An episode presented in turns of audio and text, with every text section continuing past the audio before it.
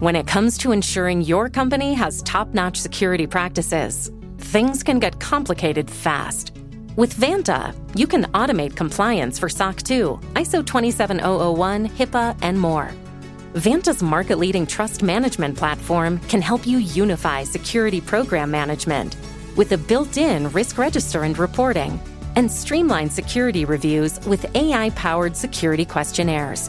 Over 7,000 fast growing companies like Atlassian, Flo Health, and Quora use Vanta to manage risk and prove security in real time. You can watch Vanta's on demand video at vanta.com slash decoder to learn more. That's V-A-N-T-A dot com slash decoder. Support for this show comes from Wix Studio. Designers and devs, you might be able to do your thing better on Wix Studio, a web platform with everything you need to deliver bespoke sites hyper efficiently. Design teams get a ton of smart features that can take the grind out of web creation without it costing per pixel control. Dev teams, you get a zero setup, developer first environment combined with an AI code assistant and your preferred IDE for rapid deployment. Search Wix Studio today to explore the full range of features.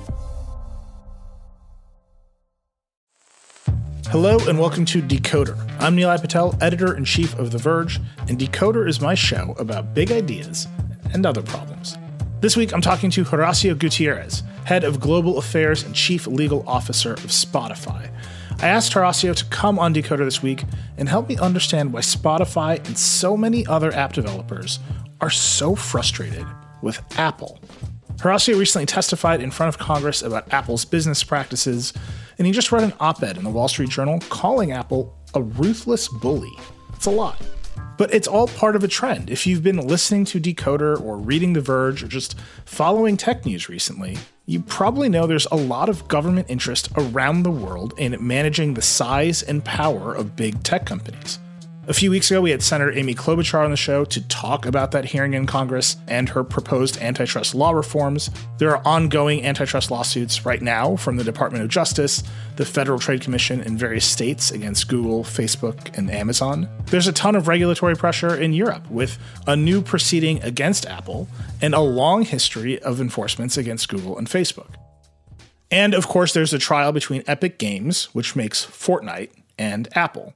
Epic sued Apple nine months ago, claiming that the iPhone maker unfairly restricts competition for app distribution and in app payments, and requested sweeping remedies from the court, including allowing other app stores on Apple devices. That trial took three weeks. It involved testimony from both Apple CEO Tim Cook and Epic CEO Tim Sweeney, and produced a mountain of internal emails and documents from both companies as evidence.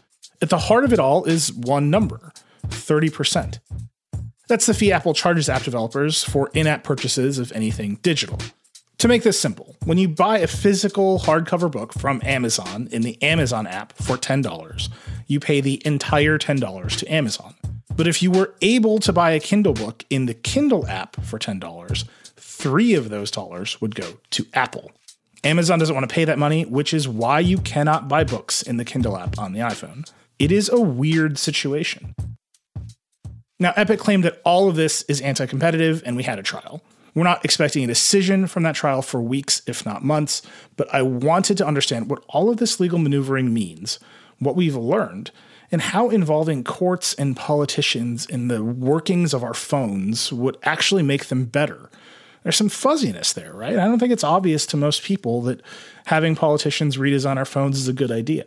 So I really wanted to push on what Horacio sees as the biggest problems with Apple's behavior, what he would do to actually fix it, and how all of that connects to having more interesting, innovative, and better products in our lives. Because if you can't make that case, then aren't we just moving money around? I also asked Horacio if he sees a connection between how he perceives Apple and how musicians perceive Spotify. After all, they're both huge companies that most working creatives don't get to negotiate with. And Spotify has been buying up big chunks of the podcasting ecosystem, giving it a dominant position in a fast growing industry. Horacio unsurprisingly pushed back on these comparisons. He cited a range of statistics from Spotify's Loud and Clear website that lays out exactly how and how much it pays artists around the world. But as all of these companies get bigger, the dynamics that play out between platforms and creators feel eerily similar. Keep that in mind as you listen to this conversation. What does it even mean to have a market if so many players don't feel like they can negotiate? Okay, Horacio Gutierrez, Chief Legal Officer of Spotify. Here we go.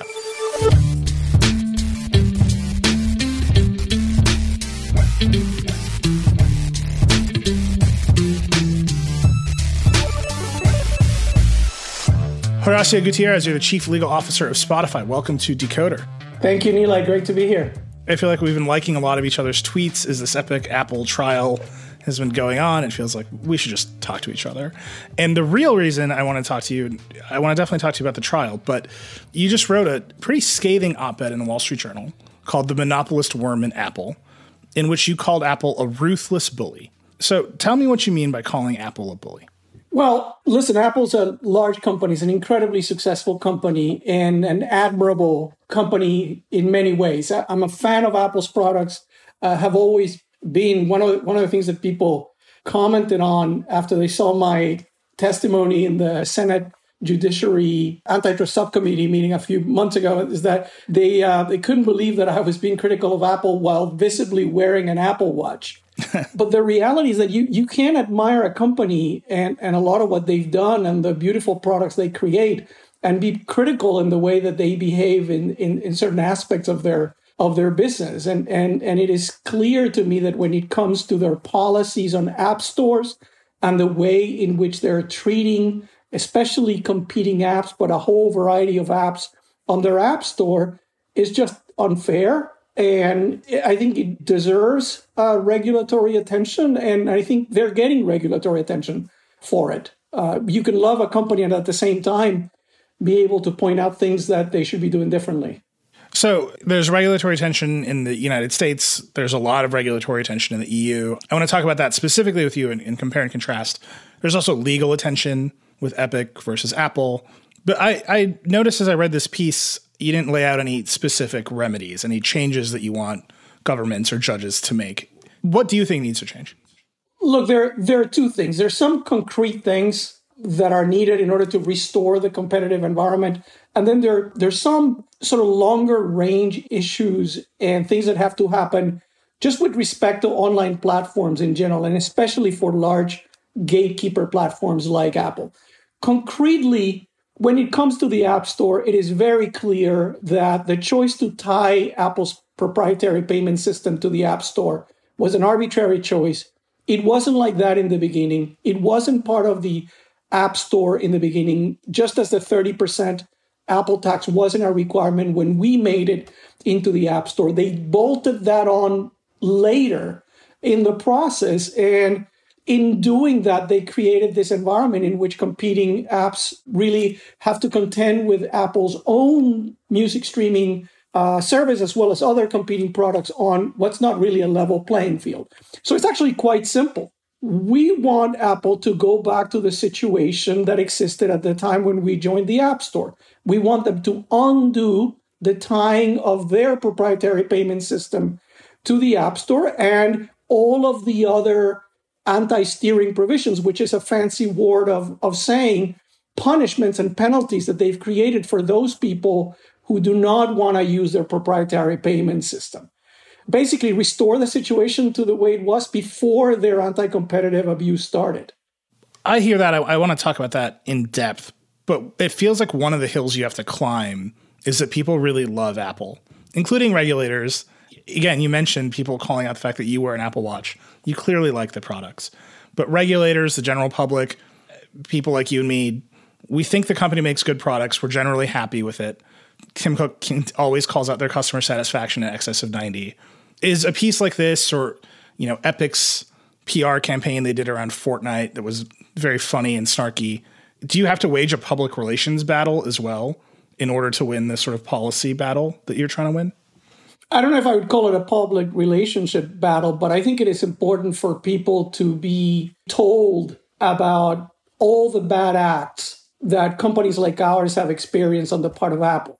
I think the perception is because their products are attractive and their products are popular, and obviously there's a whole legacy of Steve Jobs and what he meant for Apple and for technology in general. One has to overcome this presumption that everything they do is equally innovative and pro competitive when in reality, that wasn't the case. And, and we faced every time we've had these discussions with, with regulators and policymakers over the years, even before we filed our complaint in Europe, we did notice that we had to overcome a number of assumptions and a number of myths, so to speak, about um, Apple's behavior, and they needed to be educated, not based on our opinion, but based on the actual facts. What did Apple do and when? And what was the justification for the steps that they took?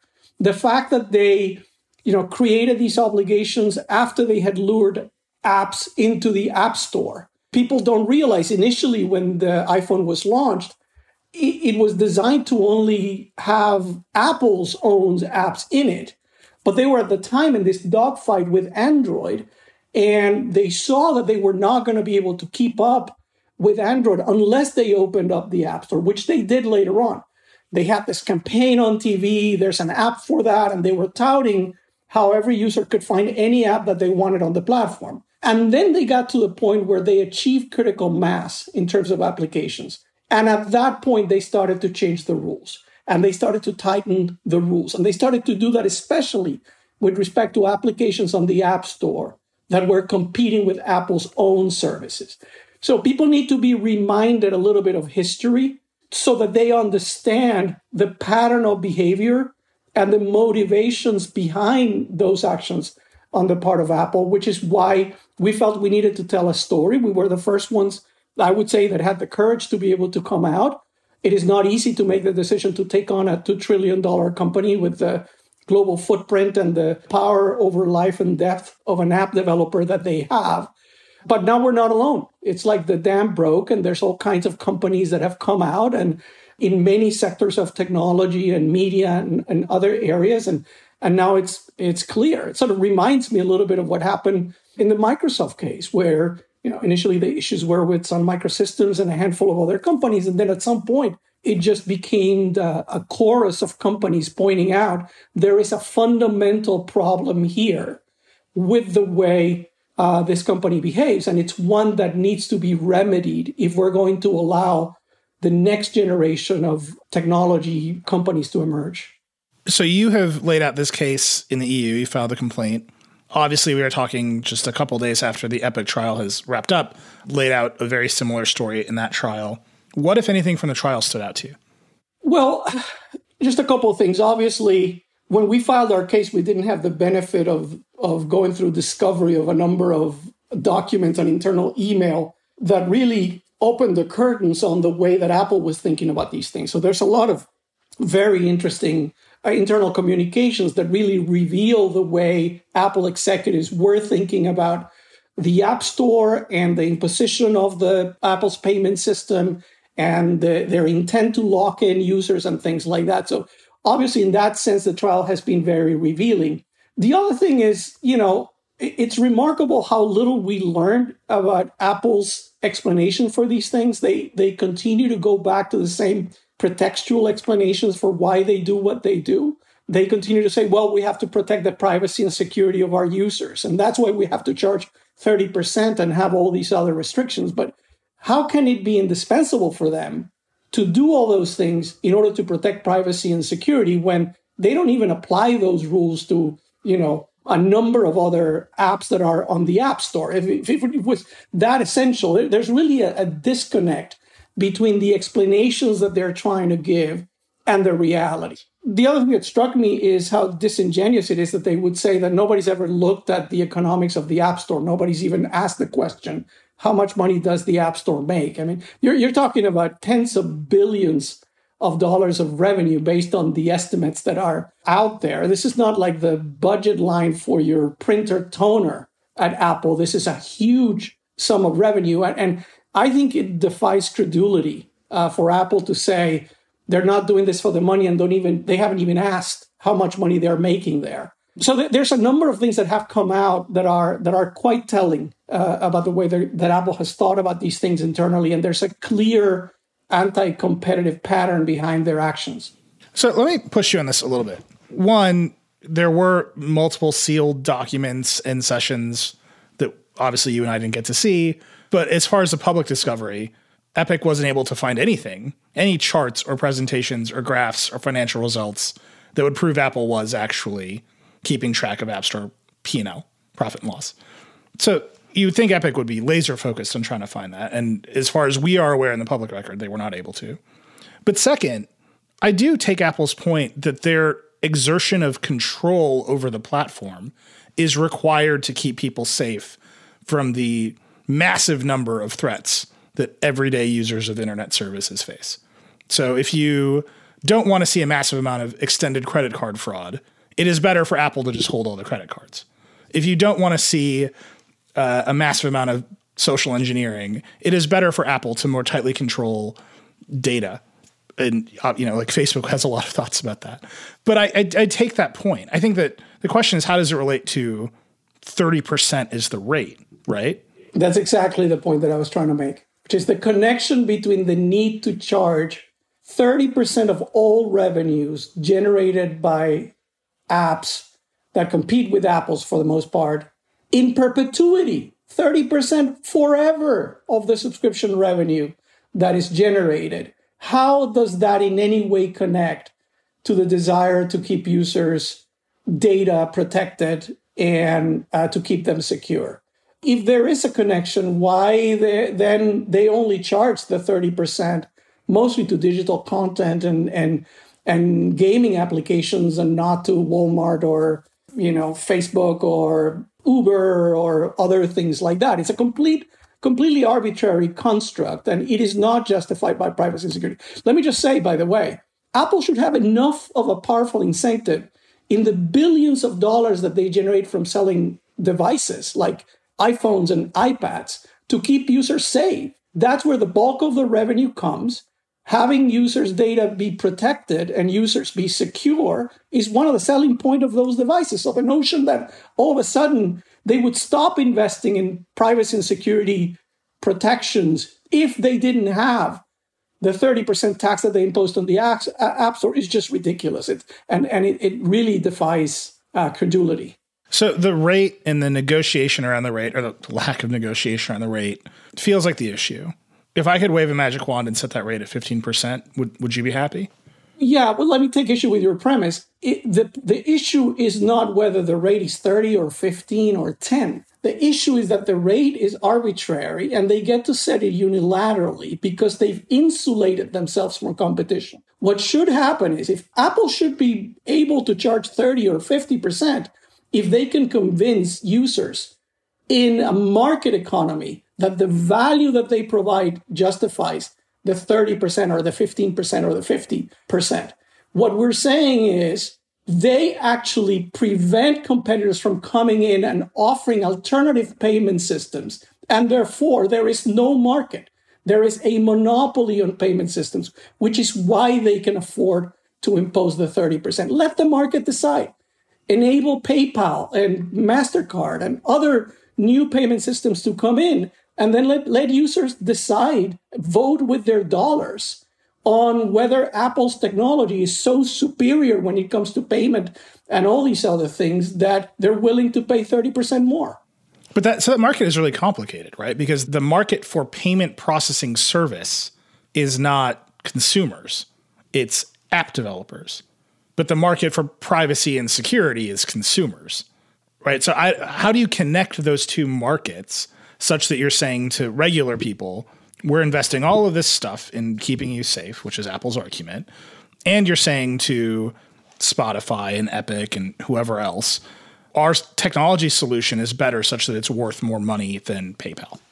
Well, you know, if app developers had the choice of offering more than one payment system, they would decide which one is better for their products. And then users ultimately would decide whether they want uh, to use those services or or not. So yeah, yeah, the decision on which payment systems to incorporate would be left uh, to the apps, and the users then will decide which apps they trust. That's the way it has always worked. That's the way it works on most other platforms outside of the mobile operating system device. That is actually the way that it that it should work, so that there's real competition.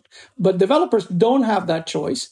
Developers can't even tell, e- even if you had a system in which you said Well, you have to offer Apple payment systems as a cho- as a choice, but you can tell users there are others. And by the way, here's a price difference. You can go with the Apple in-app purchasing system. The, your product will be 30% more expensive, or you could use this one that has PayPal as the service technology provider. It'll be 30% cheaper. Let users decide. Why can't users make that choice based on the information that is transparently provided to them? Um, that's the concern. The market is not operating. So people assume, well, it's always been like that. You kind of knew what the rules were when you came in. And that's when I stop them and I say, well, no, that is not historically correct. It wasn't always like that. It wasn't like that when we joined the App Store. Those rules were bolted onto the system later on by Apple once they knew they had a position where people had no choice but to accept the terms that Apple would impose unilaterally. So I, I think about other disputes in related industries. The one that comes to my mind most often is a carriage dispute between a cable channel and a cable operator. And we see this all the time. Some set of channels are going to leave DirecTV, and then both sides do a bunch of marketing, and eventually both sides cut a deal, and the cable channels come back. Epic kind of used that model, right? They pushed the hot fix. Apple kicked them off the store. They launched their marketing campaign. Now they're in the lawsuit. On and on it goes. Have you ever thought about saying, "Hey, look, in 90 days we're going to leave. We're going to take Spotify off iOS devices unless Apple comes to the table. Every Spotify user make your voice heard so we can we can gain the leverage to negotiate the rate." So this is the equivalent of Nilay, you telling people, you know, my your user base is, um, you know, U.S. and certain parts of Europe, and you're voluntarily going to stop distributing your content on half the world. Mm-hmm. You're essentially threatening with actually taking a step that's going to be suicidal from a business perspective. It's like saying, well, you know, you, yeah, you can go ahead and sell in Europe, but the US is, you can't touch the US, you can't get into the market. There is no reason why a platform provider that's supposed to be a neutral platform provider like Apple would be allowed to create conditions that would force companies like ours to have to make that choice. They say, well, but we built it. Yeah, you built it. But when you built it, it wasn't like that. And it was significantly built on the backs of the, wor- the work of many app developers that came to the App Store that you touted as the reason why people should come and, and, and use your platform. And, and, and by the way, whether you built it or not, it really doesn't matter from an antitrust perspective. The, the railroad companies built the railroads, and the steel companies built the steel mills, and the telephone companies built the telephone lines. And they had those monopolies, and still the biggest cases in the history of antitrust enforcement uh, in the US had to do with companies that had built that infrastructure and then used the power that that control gave them to hurt competitors. At the same time, I'm going to push you because I hear from our listeners and our readers all of the time that they love the way the products work, that Apple products work. They are paying the premium for Apple's products because they expect Apple's executives to make choices about how the products will work and where the limits are. And that they do not want regulators and lawsuits to change it. Like I said, I, I understand it. I, I think it is in its way an expression of consumer preference you're wearing the watch too. I think it's really notable that everyone called out that you were wearing the watch. Like it's a good product. What is the mechanism by which all of this regulatory and legal pressure actually makes the products better? That's the hump you have to get over with regular consumers. Not oh we need to we need to just move money around between a bunch of huge companies.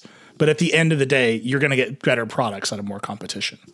Yeah, well, and I know that that's uh, you know sometimes hard for consumers to envision it they're not they're not in this world and they they just are judging the reality but by the products that they have in front of them but the reality is that fair competition and open competition is is is really a prerequisite for more innovation for new products that will exist a year down the road that don't exist today it is super hard to say what they are because that's why it's called innovation. Somebody has to invent these things and develop them. But the problem fundamentally, and the way I explain it to my relatives and to my friends and to my high school classmates, uh, is to say that consumers also enjoy the fact that they have choice, that the fact that there is a, thriving competitive environment between different music streaming services that are trying to do new things. That you're allowing a company like a Clubhouse or another company to come up with new audio streaming scenarios that weren't there before. Everyone benefits when there's an environment where companies have an incentive to try to think of things that haven't been thought through before. The problem we have right now, and how I explain it, is you essentially have the world of mobile devices, which have become the primary way in which we people access the internet and conduct internet commerce and all those things. That's controlled essentially by two companies. Two companies that are not only the, the platform, but also competitors downstream in, in some of those areas. And consumers know what happens when there's no competition and when there's only one company that's left. We, we've experienced that in broadband services. We've experienced that in, in a number of other areas in our in our lives and in our lifetime. And we know that what happens is at that point, the incentive to innovate, the incentive to continue to improve your products goes away, prices rise, and that hurts consumers. I know that that sounds like something that might happen in the future, but there is evidence in history of what happened there. You know, when Apple was the only game in town with iTunes and download before music streaming uh, rose because of the things we did and then other companies did later, the reality is it wasn't great. It wasn't great for music labels. It wasn't great for a number of other companies because you are negotiating with what one single player who has all the cards and who has all the the control. Competition is good. Competition ensures that there is a pipeline of exciting, innovative products. It keeps companies on their toes. So when a company with this amount of power decides that they're going to forbid competition in areas where they really didn't have a position before. They're doing it just because they they have the power to do it, just because they can. That is something that in the long run is going to help uh, everyone. It is not the market economy system uh, that we want to have in this country and that other countries want to have, and uh, and it is not right. At the end of the day, you know, consumers benefit when they can you know, without all these hurdles and friction and artificial things, they can enjoy all the perks of the latest and greatest innovations. So let me put the the hard choice in front of you that I bet Eddie Cue would love to put in front of you. That was a lot of very high-minded idealistic conversation about competition and where it comes from and where innovation comes from. But as you said, Apple makes most of the money in in-app purchases and games. So if Apple came to you, Spotify's head lawyer, and said, okay, we're going to open up third party processing for music streaming services, but we're going to keep it locked down for games. Would you take that deal? Um, are you telling me would I hold out, you know, the solution to the problem in one industry until the problem for all industries were solved? I look, I, uh, it's a, it's a hypothetical. I would tell you, I ta- I'll take the win, which doesn't mean the battle's over. Doesn't mean the discussion is over. The the reality is, you look at each and every one of these cases independently the Epic litigation, the Spotify case, or all these things. I'm actually convinced that whether any one of those cases is won or lost is less important than the fact that now this is a topic that's in the in the forefront of the minds of policymakers and regulators around the world. I actually think that what has started is irreverse, irreversible and there is no outcome in the Epic case or in our case that is going to change the direction of this. If we win, that will solve some aspect of this, and then there'll be other cases that will solve other aspects of this for some other industries. If we lose, it will just strengthen the calls for legislative reform because if we lose, it is because the current antitrust legal system hasn't kept up to speed with the internet economy and the power that these gatekeeper companies can have on a global perspective. So, one way or the other, there are going to be changes. There is a realization that in the US is remarkably bipartisan, that these online platform companies are just too powerful, that self regulation has not worked and is not going to work because the economic incentives of these platform companies are just too strong, and that the government needs to step in and, and needs to take steps to restore competition, as it, it has happened in the history in the US and in Europe and over over the, the last century where there have been these major cases that have reset uh, how we understand the competitive landscape. from a legal perspective. So I want to talk about the difference between the the US and the EU, but let me just wrap up the trial. What is your prediction of what the judge will rule in the Epic versus Apple trial?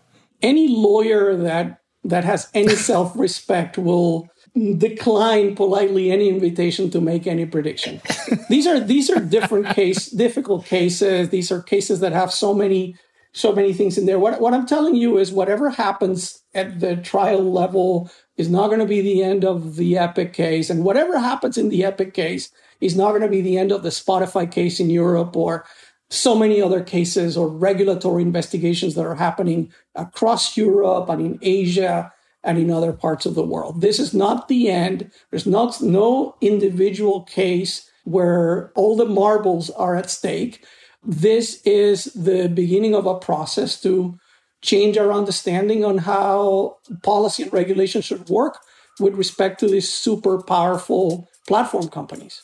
See, I quit being a lawyer so I could just make predictions left and right. We're going to take a quick break, but when we come back, I'll talk to Horacio about whether the EU's antitrust policy is actually working.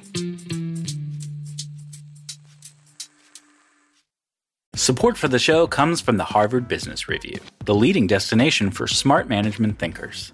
You're a business leader, which means you have to deal with several different issues week after week. Look, it can be tough being the one calling the shots, but the Harvard Business Review can be a good place to help lighten the load on your shoulders. There's a lot of great stuff you can find at hbr.org, but for just $10 a month, you can get access to unlimited content, including insider newsletters, case studies, and the HBR mobile app. I had a chance to check out hbr.org, and let me tell you, the articles and case studies are very enlightening. Plus, you'll find podcasts, case studies, videos, newsletters, so much more. While much of Harvard Business Review's content is available for free after signing up at their site, subscriptions to unlimited content start at only $10 a month. Go to hbr.org slash subscriptions and enter promo code DECODER right now to take advantage of this great offer. Again, go to hbr.org slash subscriptions, enter promo code DECODER to learn more about this great opportunity to help manage your career and business. Support for this podcast comes from Hims. It can be challenging for men to speak about their health, and whether that's a fear of being vulnerable or just wanting to keep things private, there are just some things we would just rather keep to ourselves. Hims knows how you feel, which is why they're looking to provide you the help you need discreetly. Hims is a men's healthcare brand looking to provide simple and convenient access to science backed treatments for men. The entire process is 100% online, so you can get a new routine of improving your overall health in private. If prescribed, your medication ships directly to you for free and in discreet packaging. No waiting rooms and no pharmacy visits. So while it can be tough to deal with this part of your life, it doesn't mean you have to do it alone. Start your free online visit today at hims.com slash decoder. That's H-I-M-S dot com slash decoder for your personalized treatment options. hims.com slash decoder. Prescriptions require an online consultation with a healthcare provider who will determine if appropriate. Restrictions apply. See hims.com slash decoder for details and important safety information. Subscription required. Price varies based on product and subscription plan. We're back with Horacio Gutierrez, Chief Legal Officer at Spotify. So let's talk about the US and the EU. We are living through what a handful of very smart people have told me is uh, like a natural A B test in regulatory policy. The United States has a very deregulatory approach. Our antitrust policy is based in something called consumer welfare, which is very focused on pricing effects. That means we've done virtually no regulation at all. The EU has antitrust policy based on ensuring competition, which means those regulators are very active in ensuring competition. They do a lot of things all of the time. How do you see those approaches playing out right now? And do you worry that, you know, one of the promises of the internet is kind of this immediate global market access? Do you worry that as those approaches splinter, that, you know, the power of the internet market is going to shrink over time? Listen, when I when I think of antitrust policy in the US, I, I really think you have to take a broad lens and look at the long history of antitrust enforcement. People say, well, you know, we have a we have a more Darwinian uh, mindset when it comes to competition and so it's a more laissez-faire thing. But the reality is, you know, antitrust law was created in this country. And at some times the US has been at the forefront of that. And in some kind, you know, there's a kind of a pendulum swing that it goes to the appetite of governments to take certain cases on it. The the you see the the Microsoft case was the last one that went you know uh, through the appeals process, but now you see the DOJ even during the last administration file cases against other other technology companies. You know, and and the, the EU likewise has tried a number of things and it's developed their own set of cases and their own line of things. But in, in many respects, the while you could say the sources of the legal philosophy and the legal history of the two systems has, has been slightly different, they're more similar than they're different. And, you know, I think right now, what we're reacting to is the fact that over the last decade or so, there has been little enforcement in the US uh, when it comes to these unilateral conduct cases, which in Europe are called abuse of dominance. Part of that is there's a series of case law that has really created a very deferential sort of approach in which it is super hard for the Department of Justice or the FTC or somebody else to bring cases. But that's just a moment in history. If you listen to the policy debates that, that's happening right now on Capitol Hill, in universities, if you look at the people who are leading this work in the FTC and the DOJ, you can tell that there is a we are witnessing another step in the evolution of our policy when it comes to these things which is normal considering that we're facing this unprecedented technological revolution with with mobile computing and these platforms achieving a level of success and influence over every aspect of the economy that not even Standard Oil or AT&T had at their time. I mean, these platforms affect every aspect of our lives to an extent that not even the Windows operating system did 20 years ago or AT&T or any of these uh, other companies. So these are unprecedented challenges that requires thoughtful thinking through. And, and by the way, we are not advocates of some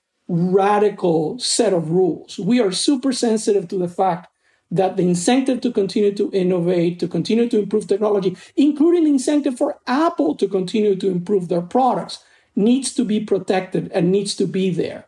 But it isn't an either or thing. It isn't an all or nothing thing. We're talking about surgical things that go after specific decisions Apple made for self serving purposes that we think can and should be reversed. We're not talking about taking away Apple's well earned right to enjoy the fruits of their labor and their innovation and the great products that they've created.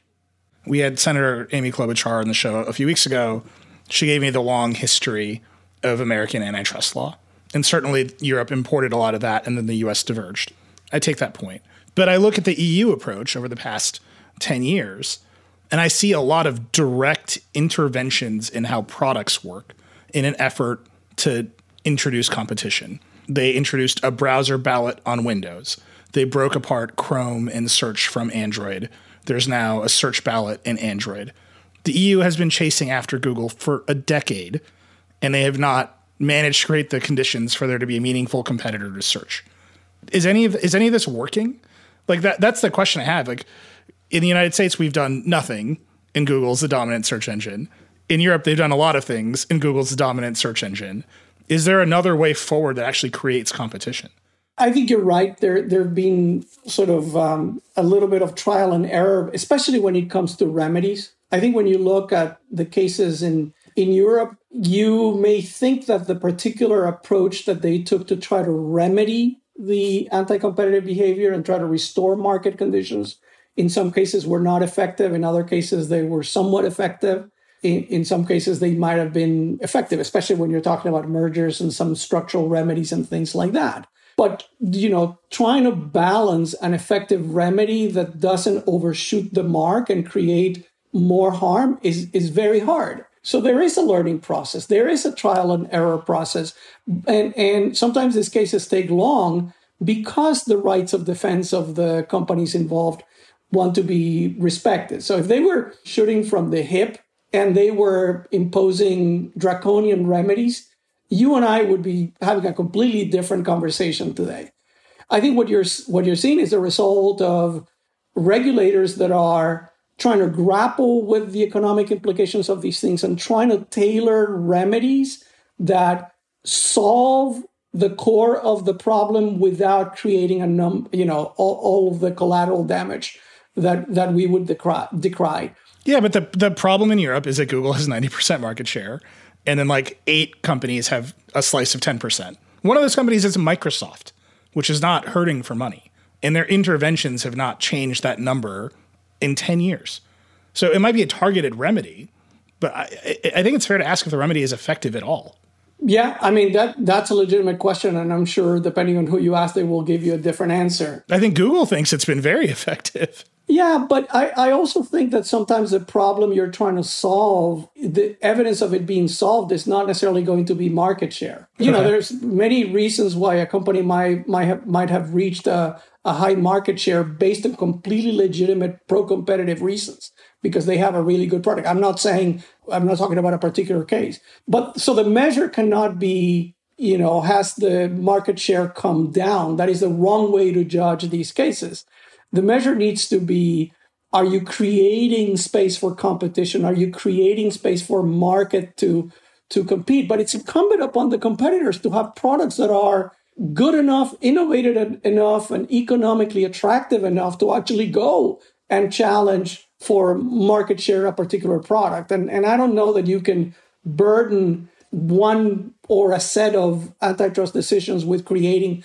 that outcome. What you have to do is create the environment for competition and then see if the market decides. And, you know, again, these companies are very innovative and a lot of what they do is legitimate. And frankly, the more competition there is, the more they will invest in innovation and the better their products will be. That is the virtuous cycle that you want to create. You mentioned uh, the word gatekeepers earlier, which I'm guessing is a reference to the proposed Digital Markets Act in Europe, that law would basically lay out a set of rules by which dominant platforms would be classified as gatekeepers, and then they would have to do a bunch of things around interoperability. There'd be prohibitions against self preferencing their own services, a lot of the themes that you and I have talked about.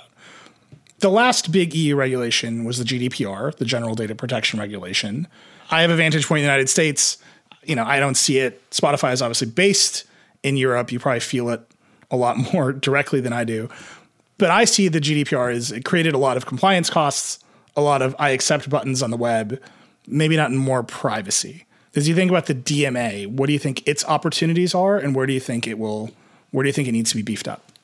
Listen, I, I, as the person who was responsible at Spotify for ensuring we were compliant with GDPR and who had to persuade our CEO that we needed to dedicate dozens and dozens of engineers for you know almost a couple of years to build the systems I, I, sort of can definitely attest to how hard it was to get to a point where we feel we're compliant with it but i, I would disagree that it didn't achieve anything i think the gdpr you know we can always find things that should work better or could criticize but the realities become the standard by which we measure user data protection uh, practices and has really elevated the significance of this issue and made sure that companies were prioritizing it. And as painful as it is and was for us to be able to comply with it, and it's an ongoing job that we have to do every day, you know, we actually think it's worth it. You know, one of the biggest things that problems that the technology industry has today is the fact that trust to a certain extent has been lost with users because there's so many things there. And having a set of minimum standards in terms of how user data is used is something that we think would build and restore that trust. But but turning to the to the Digital Markets Act, look at the end of the day, the, the reality is that unless there is a new, more effective set of rules that take into account the complexity and the magnitude of these companies and the economic impact that they have, and that can actually bring about a resolution in a timely fashion, you know, we're going to be in trouble. We're going to end up in a world in which a couple of companies are going to control most of the user data and most of internet commerce, and they're going to essentially ex- exact a toll from everyone. That's not a world that we want to we want to live in. And you know, the, the problem with trying to address the modern technology competition challenges with the pre-existing tools is that you know there's a risk of it becoming like uh, an archaeological expedition it's like you know there's regulators trying to dig out the bones of a dinosaur and then pondering whether it was another dinosaur or a meteorite that that killed it. You know, by the time that that happens, it's ancient history. That there would be scores of, of technology startups and, and, and innovative companies that would have been essentially extinct by that time. So, how do you equip competition enforcers with the tools that they need, considering they're facing these enormous uh, information asymmetries? They're dealing with companies that are $2 trillion companies with a global footprint. How do you equip those regulators with tools that can bring about a fair and effective result in a shorter amount of time, as opposed to, like you said, you know, a case against Google lasting a, a uh, 10 years. You know, we filed our complaint two years ago. They announced the opening of an investigation a year ago. Only recently, they, they issued a, a preliminary finding in the form of a statement of objections. We're still a number of years away from a from a decision, and we will prosecute that case until the end. But the fact that you have to wait, you know, in the best of cases, five to 10 years to resolution tells you that currently the antitrust enforcement tools are not really up to the challenge of protecting the competitive process in the face of these massive online platforms. We're going to take one more break, but when we come back, I'll ask Horacio about the criticisms of Apple compared to the criticisms we hear about Spotify today.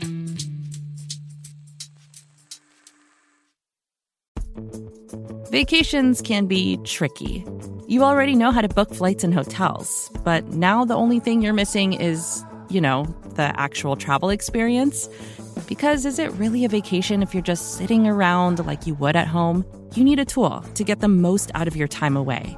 That's where Viator steps in. You can book guided tours, activities, excursions, and more in one place to make your trip truly unforgettable. Viator has over 300,000 travel experiences to choose from. Everything from simple tours to extreme adventures and all the niche, interesting stuff in between. So you can plan something that everyone you're traveling with will enjoy. Real traveler reviews give the inside scoop from people who already been on the experiences you're considering, so you can plan with confidence. Free cancellation helps you plan for the unexpected and 24 7 customer support means you can travel worry free.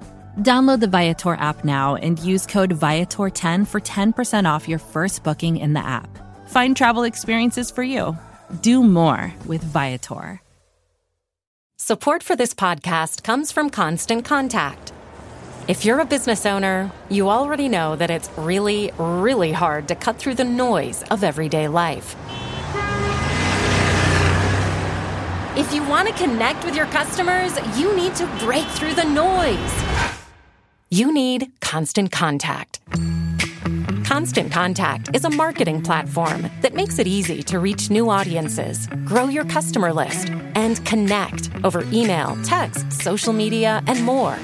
Whether you're a marketing guru or just learning the ropes, Constant Contact offers writing assistance tools and automation features that make it simple to say the right thing at the right time.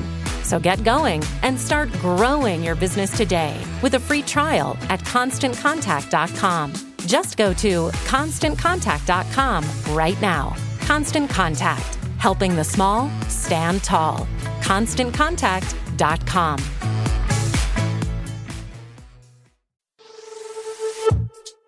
Okay, we're back with Decoder. Let me flip this around on you. You mentioned Apple's a $2 trillion company. Spotify is up against Apple. That's two orders of magnitude bigger than Spotify. Spotify, though, is a $45 billion company. I just looked up your market cap.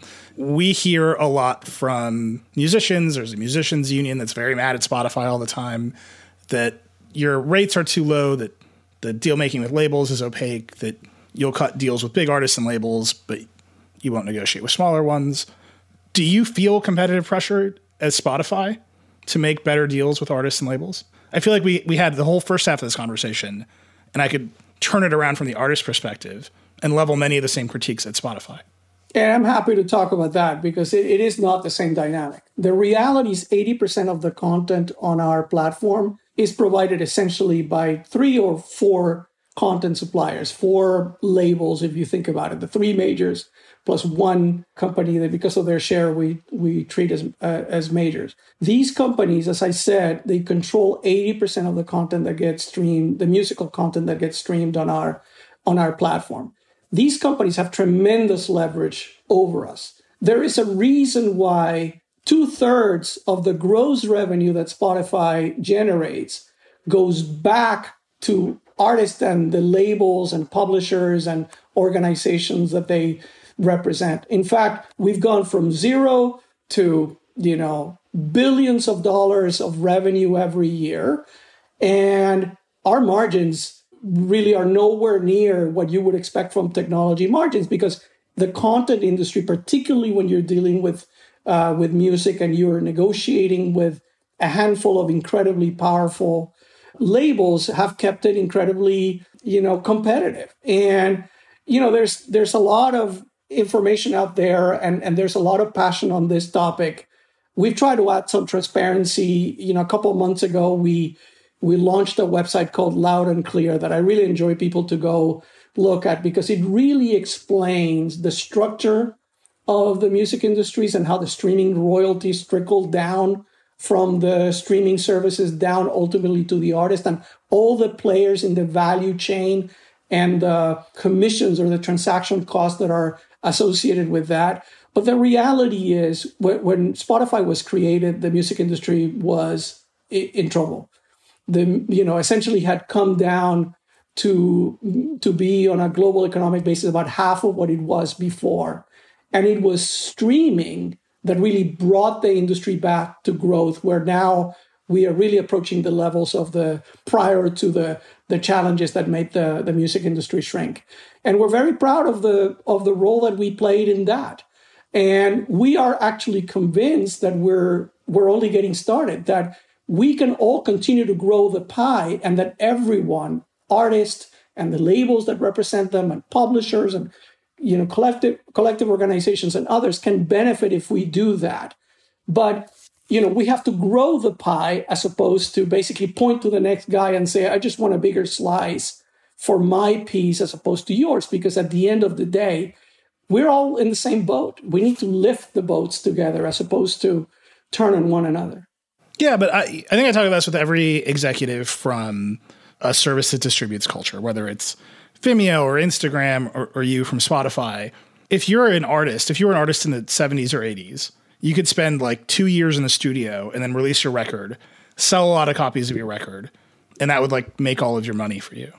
If you're an artist now, your music is actually devalued because of streaming and widespread access, and you're like on tour all the time, right? And so like I hear the idea that you would grow the whole pie, but I think the average like indie artist is saying, how do I negotiate with Spotify? I don't have a label, I don't have a publishing organization. I'm just trying to make money as a musician. How many indie artists in 1970 were able to actually release albums that were successful and that allowed them to reap the economic benefits that you're that you're describing? I mean, I'm an old I'm an old punk rocker. Like I feel like I could name like a bunch of old punk rock acts that like started labels, right? Well, listen, the reality is when you look at the numbers of artists that are making it, the, the, the, what what streaming has done and what technology in general has done is that th- there were some bottlenecks in the in in the music industry before. You really had to be like discovered by a label or create your own label, which was really the exception rather than the rule. And then you had you had to sign these deals. And then there was only a small percentage of artists every year. They had to be marketed through radio, and you had to truck the vinyl records to the record stores and things like that. It was a you know what what the internet has done is is really eliminated a lot of the friction and a lot of the cost associated with both you know creating and then distributing and marketing music. And what that has created is a world in which there now you know an incredible number of artists. And when you're talking about independent artists the growth of ind- independent artists on our platforms have been remarkable. There there's some of the artists that have benefit benefited the most uh, from the music streaming infrastructure. In, in 2020 alone, there were 76,000 artists that were added to Spotify playlists for the first time. and, and the large majority of uh, of these were were discovered because they were pitching music through our playlist uh, pitching tool. You know, in in last year, fifty seven thousand artists represent 90% of the monthly streams on Spotify. So, so essentially the, the, the bottom of what used to be the bottom of the pyramid has actually moved up and there's a much larger number of artists that are now being streamed. Artists are able, able to find niche audiences that were not available to them before. You look at the Belgian, you know, hip hop scene, and you know, I, am not kidding about it. It's, uh, you you go to the Netherlands and places like that. Th- these are these are things that are, have been enabled because the barriers to entry into the market and to achieve global distributions have been dismantled because of the streaming business model and technology. And we've now have over 300 million users that are listening to music that is being monetized. And that is benefiting the creators of music and the organizations that that represent them. So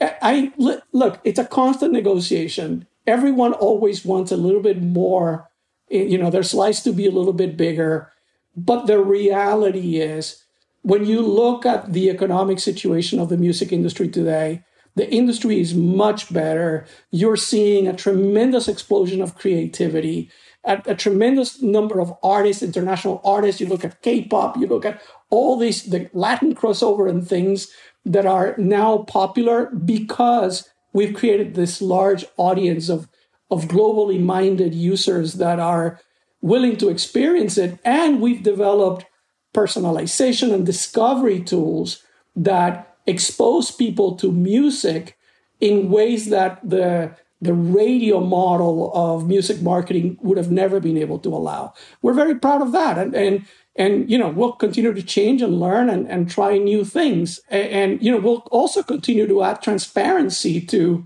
the way the, the, the economics of the music streaming world uh, work because we believe that the value of our contribution is, you know, not necessarily completely obvious for some people and we have to talk about it and understand the economic structure of the industry for people to get it. Yeah i'm, I'm asking these questions because i see your relationship with apple somewhat mirrored by the relationship creators might have with, with spotify. So beyond music right spotify has this large position in, in podcasting.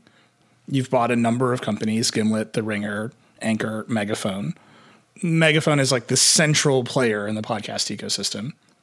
Our show is distributed on Megaphone. This is great synergy for you. You're going to talk on Decoder, and then Megaphone is going to distribute it. But that like gives you a huge amount of like data insight into the podcast industry that almost no one else can get, right? And then you could use that to inform programming decisions. I could take that, abstract that out, and say, okay, that's the criticism of of Amazon, right? And if I was an EU regulator looking at a law like the DMA, I might say, well, Megaphone is a gatekeeper do, like, do you feel that pressure as well? Well, I, look, I I just have to tell you what this this sort of moral equivalence between what Apple has done with the App Store and Spotify mm-hmm. and some other platform, I just think is not based on fact. We would be equivalent to Apple if we told artists and labels that they couldn't be on the Spotify platform unless they paid us rather than we pay them. They paid us 30% of all the revenue that gets generated, and we get to promote certain artists that we pick over somebody else and we get to you know make it super hard for artists to be able to find an audience on the platform if we did all those things then the parallels that you're trying to draw well these are just the parallels that i, I hear from people I, you know as i as i prepare for these conversations i try to look around and i think about what people tell me and that the parallels are maybe not in the specifics but is in that feeling right of this is a this is a contract I can't negotiate, or this is data I don't want to give up. And I, I'm I'm wondering how you balance those out. Well, look, nobody nobody's provided more data transparency in the music industry that we have. We created Spotify for artists. We provided it to artists for free. They get the the the ability to get real time data on how their music is performing. We we actually you know uh, added transparency in an area that was really characterized by tremendous opacity when it comes to data.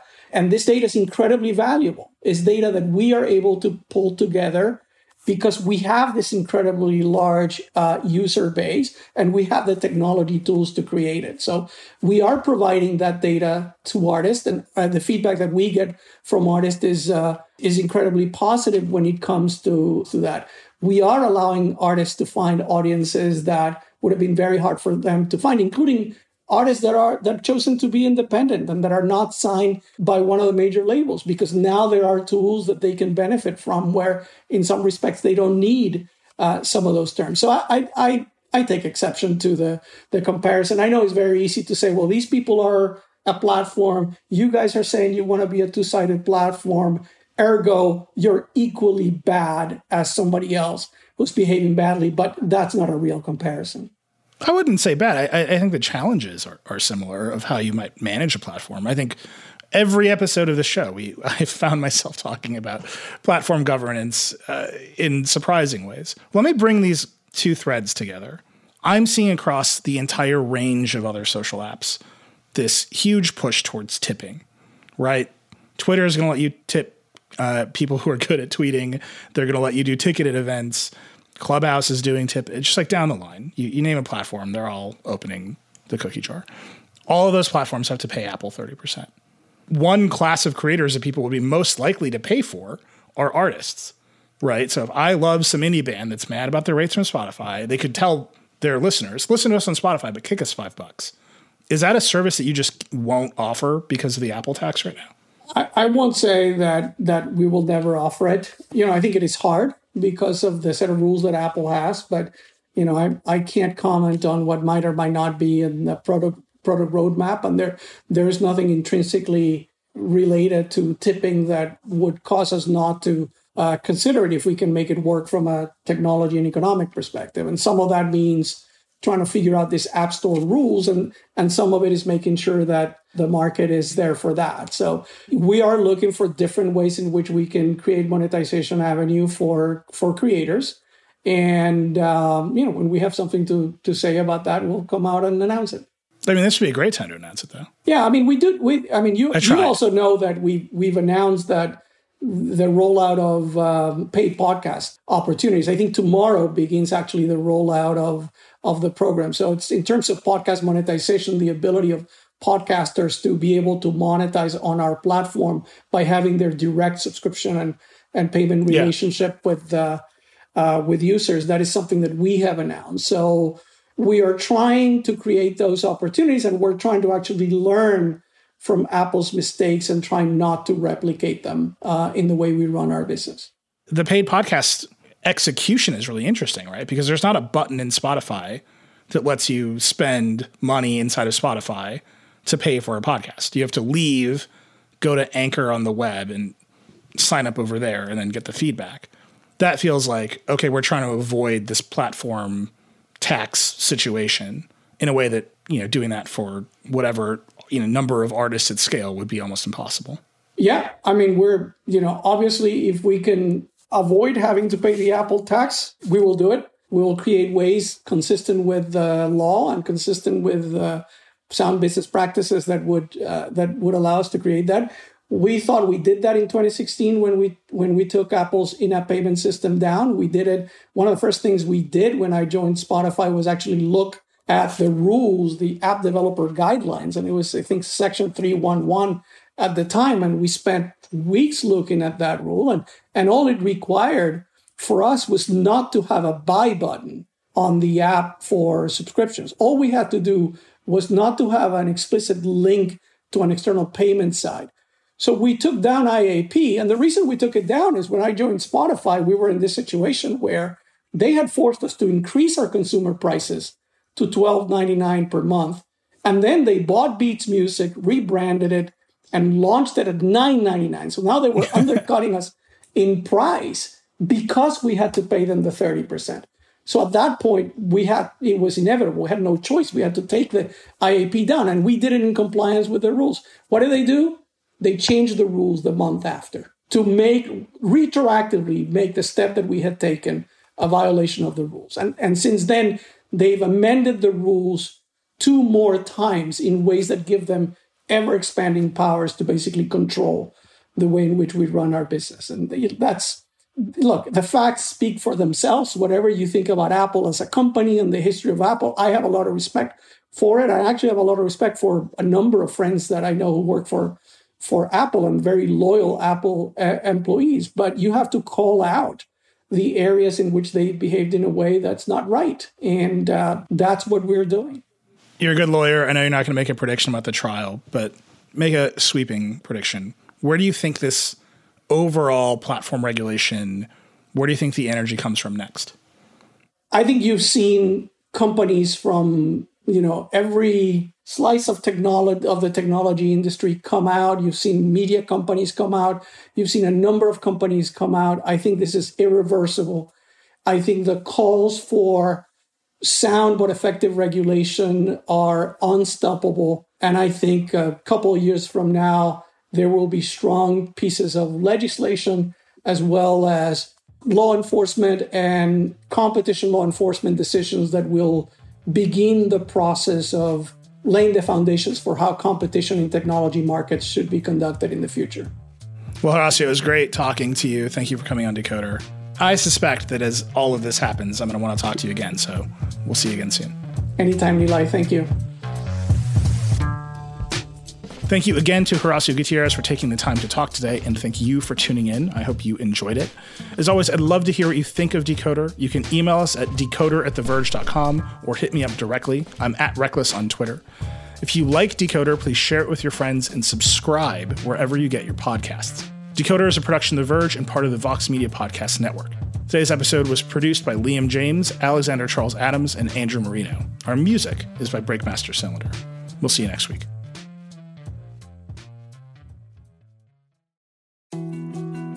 More to dos, less time, and an infinite number of tools to keep track of. Sometimes doing business has never felt harder, but you don't need a miracle to hit your goals. You can just use HubSpot because their all in one customer platform can make growing your business infinitely easier. Imagine this high quality leads, fast closing deals, wildly happy customers, and more benchmark breaking quarters. It's not a miracle, it's HubSpot. Visit HubSpot.com to get started today.